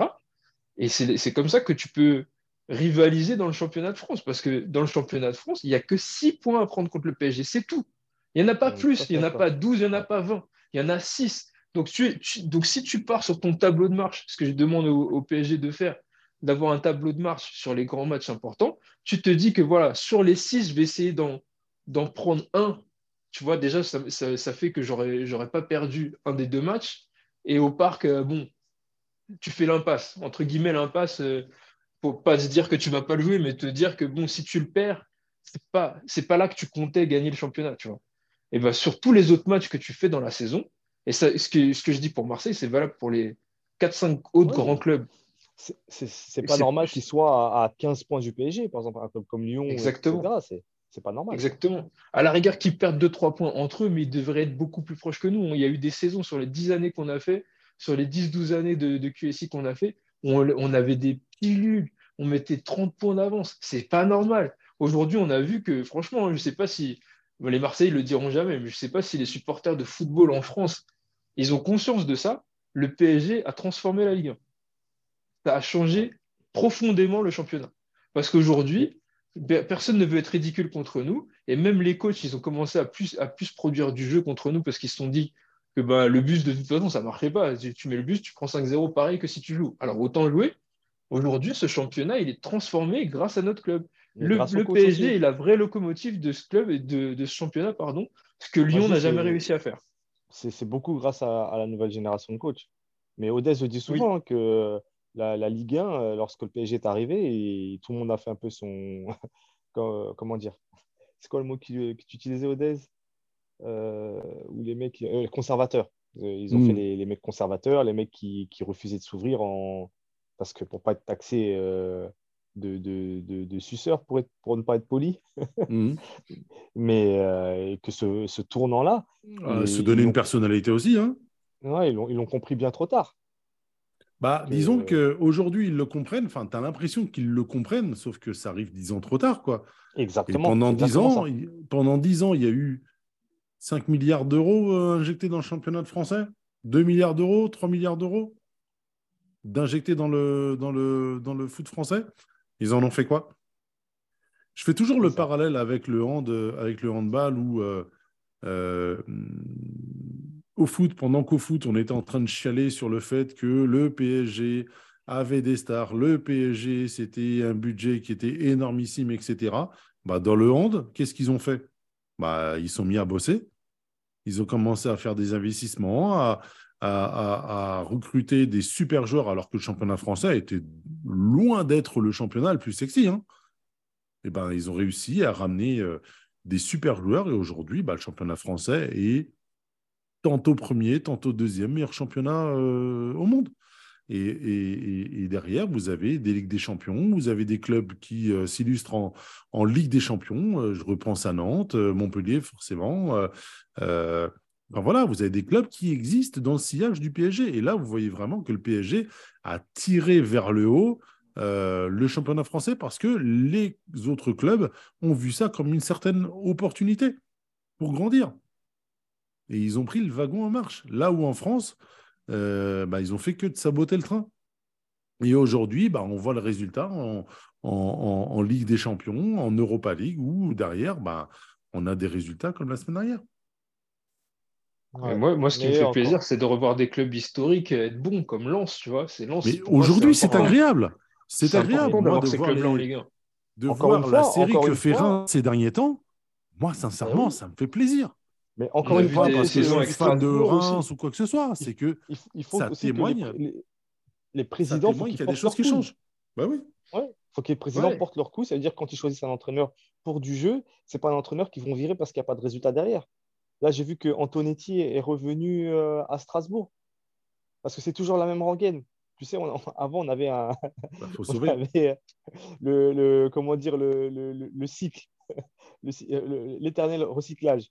C'était euh, entraîneur de Ligue 1, viré, consultant chez Canal+, reprend un club à la, de la relégation, le sauve, euh, se- euh, fait, fait une bonne saison, se fait virer, revient chez Canal+, et ainsi de suite. Tu penses à Pascal Duprat, non? Duprat, Oh, Antonetti, euh, Antonetti, Girard, Ouais. oui. Ouais, Girard, Euh, euh, ça y est, il a pris sa retraite. euh, bon. comment il s'appelle Casoni. Il y avait Casoni à un moment? Il y a Ah eu, oui, euh, Ouais, c'est vrai. Il y a eu. Enfin, Eric Roy, euh, chez Renard, Renard. Ouais, Renard aussi. Bon, quoi que Renard, il a fait quoi? Il a fait que, que, le, que le LOSC. Bon. Oui, mais il a fait Canal Plus aussi. Et euh, lui, il a. Derzac. il a- Ouais, Derzac. Ouais, Derzac, aussi, c'est carrément. Mais qui est revenu à Montpellier d'ailleurs, pour les sauver du maintien. le pompier. Tu vois, et euh, j'estime que si les présidents, en fait, un peu ce qui s'est fait en première ligue en disant, les gars, on, prend des gens qui vont fa- favoriser le jeu pour développer le produit. Alors oui, euh, forcément, euh, même en Espagne, ça, a été le parti pris. Oh, si tu regardais bien l'Espagne, il y avait une équipe qui refusait de jouer au ballon, c'est l'Atlético de Madrid. Sinon, toutes les équipes, les autres, 19 autres équipes, domicile ou extérieur, elles jouent au ballon. Et euh, je pense que c'est quelque chose qui est faisable parce que, encore une fois, et je vous dis que dans l'île de France, il y a tellement de jeunes capables de, produire du jeu, mais qu'on ne va pas soit recruter par rapport à leur profil, ou bien qu'on va transformer pour euh, un certain style de jeu qui est 1 compatible. Répéter les efforts, euh, rester en place, euh, faire le premier contre-effort, etc. Plutôt que bah, on attaque à 4 à 5. C'est pour ça que quand on voit les, le, gars de Reims ou même Digard, l'ancien parisien qui fait du bon boulot à Nice, bah, c'est toute cette nouvelle génération-là que j'espère que les présidents vont continuer dans ce sens-là. C'est là où tu vois quelque part Digard, euh, ça fait pas beaucoup plaisir. Ça fait pas très plaisir, pardon, pour parler français. ça fait pas très plaisir à l'establishment français. Mais bon. Bah, lui et, c'est Will Steele aussi là, qui est, qui est, qui est très bon aussi. Bah, Will Steele, il fait, il fait, il, il, de fraîcheur, il a son phrasé. Euh, tu vois, ça fait. Tu sens qu'il y, y, a un petit. Euh, Ouais, les gens sont contents, tu vois. Bah, comme tu disais tout à l'heure, c'est un peu le petit pousset euh, qui fait des miracles et ça, on aime bien en France. Digard, si tu regardes bien, Digard, ça les fait chier. Je ne sais pas pourquoi, ça les fait chier. Parce qu'ils n'ont pas, leur diplôme, je crois. Parce qu'il euh, n'est pas académique. Euh, ouais, mais ils, sont, ils, sont, Bah, regarde bien. on ne parle pas de Will Steele. On ne parle pas de Will Steele comme on parle de Digard. Digard, c'est, tu as l'impression que c'est le côté un peu Kaira. Ils ne comprennent pas, il a un style qui n'est pas académique, il a un style un peu Kaira, euh, compris par les joueurs, etc. Ça fonctionne, machin, mais ils sont tous, euh, ouais, bon, ils comprennent pas. Surtout qu'il il a dit qu'il préparait pas ses matchs, enfin, qu'il n'avait pas de plan de jeu, et, enfin, pardon, qu'il n'avait pas de plan de jeu établi et que tous ces, euh, toutes ces, plans, de, enfin, toutes ces, tactiques elles étaient préparées en fonction de, l'adversaire et l'utilisation des datas, l'analyse vidéo. C'est comme ça qu'il n'avait pas de plan. De plan euh, et, hier, hier, il a mis 4-0 à la meilleure équipe de 2023 en Ligue 1. 3 ou 4 C'est 3, non? C'est 4, je crois. J'ai vu passer 4. Bah, C'était peut-être 3, mais en tout cas, il, a ramené une pile. Surtout, il a, il a battu, je crois qu'il a battu tous les clubs de, du top 5, je crois. Enfin, sauf nous, on les joue dans pas longtemps. Je crois qu'il a battu Lyon, il a battu Marseille, il a battu Monaco, il a battu Lens. Ouais, mais en tout cas, c'est moi, c'est moi j'aime bien qu'il y ait des... y a un vent de fraîcheur en Ligue 1. J'aime bien que les clubs historiques soient de retour. Parce que bon, quand on avait euh, à l'époque on avait des Sedan, etc. en Ligue 1, euh, bon, des Evian Tonongaire, c'est c'est bien un an. Mais bon, on a besoin d'avoir des clubs. Moi, je pense à des clubs comme Sochaux. Euh, pourquoi Sochaux, c'est pas en Ligue 1 euh, Des clubs comme, euh, comme bon, Bastia, c'était autre chose, mais c'est un club important. Mais il y a des grands clubs français qui ont fait des grandes choses. Moi, pour, moi, je trouve que c'est dramatique de ne pas avoir Saint-Etienne en Ligue 1. Parce tous ces clubs-là qui ont tout ce qu'il faut pour être des, bons clubs, hein, pour que, évidemment, même s'ils sont dixièmes au championnat français, mais qui, perdurent dans ce, championnat d'élite, et là, et à la fin de saison, on va perdre deux places. On va passer à 18. Euh, voilà, c'est important que les grandes villes soient représentées, que les grands clubs historiques soient représentés pour le bien du championnat, tout simplement. Et pour le bien du football français à, plus large échelle, parce que demain, si tu veux gagner des Coupes du Monde et tout, ça passe par la formation. C'est pas avec les joueurs étrangers. On voit qu'en Angleterre, ils ont soi-disant le meilleur championnat du monde ben, leur équipe nationale, elle est déficitaire parce que ça joue beaucoup avec des étrangers et des coachs étrangers. La France, on, a la particularité de, former énormément de joueurs et il faut aussi mettre cette formation à profit dans les clubs professionnels de Ligue 1.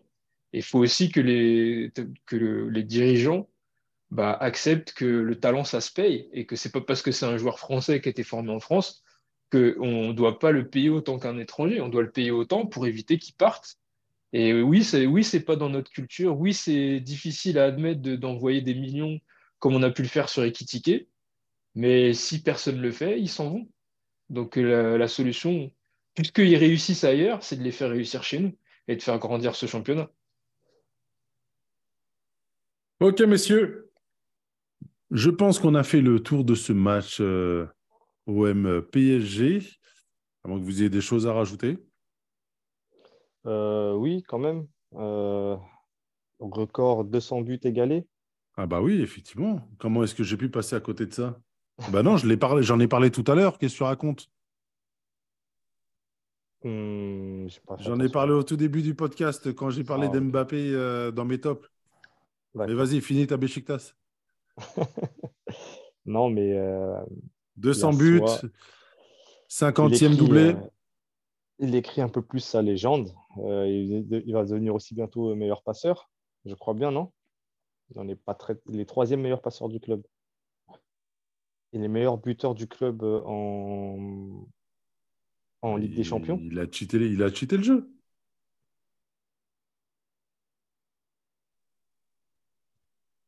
Il a fini le jeu. Enfin, presque. J'avais- les chiffres en plus là récemment là. Mais euh, Et un sincèrement, petit- c'est. Un petit point sur l'arbitrage, euh, on avait peur par rapport à Turpin, à part la, le coup franc en fin de première période où il n'y avait pas faute de Verratti, où il y a, plus, il y a plutôt faute sur Verratti que l'inverse. C'était un match pas, super difficile à arbitrer parce que les joueurs se sont bien tenus. Mais je trouvais qu'il en a pas, pour une fois, Turpin, il en a pas fait trop. Euh, il a, il a pu euh, arbitrer, je pense, avec justesse. Et justement, je pense que c'est aussi pour ça que il n'y a pas de contestation en face, parce que sur le match d'hier, il n'y a, pas de contestation possible, même il n'y a pas de scandale d'arbitrage, il n'y a pas d'avantage, il n'y a rien de, y a rien de spécial. Il y a Ah. juste une équipe qui a été plus forte que l'autre. C'est ça. Mais après, je me demande si le match avait été plus serré, euh, parce que quand je vois le coup franc qui donne à 2-0, sachant que c'est une faute clairement du Marseillais, puisque Verratti passe devant.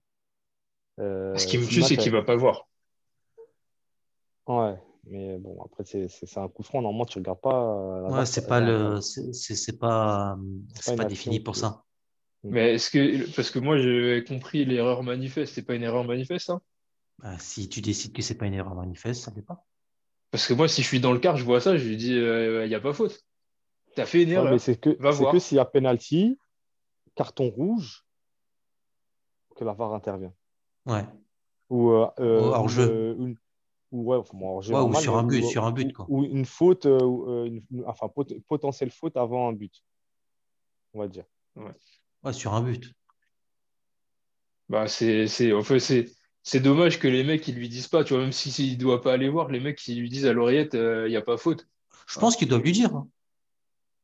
Ouais. Je pense qu'il doit lui dire. en tout mais cas, lui, il avait l'air mais- sûr de lui. Mais il peut rien faire. Par contre, sur cette action, j'ai eu peur. Quand Verratti il touche l'épaule et qu'il fait, Ouais. il fait un, il fait ouais. il fait un bond un- en arrière, j'ai fait. oh, Ouais.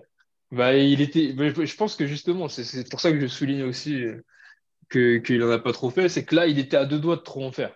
Il était à deux doigts de tomber dans l'acting et de se dire, ah là, on m'a touché, il faut que j'en fasse des caisses, que je mette un carton parce que c'est Marco Verratti. Et finalement, il l'a pas fait. Et d'ailleurs, Verratti, même après, il a continué à, le- à le toucher, il a rien dit. Donc voilà, nous, en fait, on ne demande pas plus que ça. Faites votre métier parce que le, ouais, le, le, le football ne peut pas se jouer sans vous. Mais soyez à la hauteur de l'événement. C'est que- pas si compliqué. Soyez à la hauteur comme les joueurs l'ont été. C'est tout. On Ouais. vous demande pas plus que ça. Maintenant que j'y pense, rien à voir, mais Verratti suspendu euh, samedi. Ah ouais? Ouais, il, il est vaut, suspendu. il- il vaut, vaut- vaut- vaut mieux samedi que hier, non? Mais non, c'est pas possible. Si, si, suspendu euh, samedi le- pour le jaune qu'il a pris sur le penalty contre lui. Parce qu'il était en sursis? Euh, ouais. Attends. Il a, il a pas, il a pas pris de jaune hier? Ah, ok, ok, d'accord. Il a pris un. Ok, ok, ok. Il a pris un jaune contre Lille. Encore Et- une fois, Et valait l'application, pendant- valait mieux, valait mieux, vaut, vaut mieux samedi que, que, que hier. Donc, euh, Tant mieux. C'est dommage parce que Verratti ça- le coupe- de ça- rythme. Ça le coupe Ça- encore dans, Ouais. dans la continuité. bah, qu'il il, ira, il, ira, il, ira, il ira appeler euh, Nordi Mukele pour lui demander comment est-ce qu'il a fait. Et puis voilà. Et il reviendra en forme.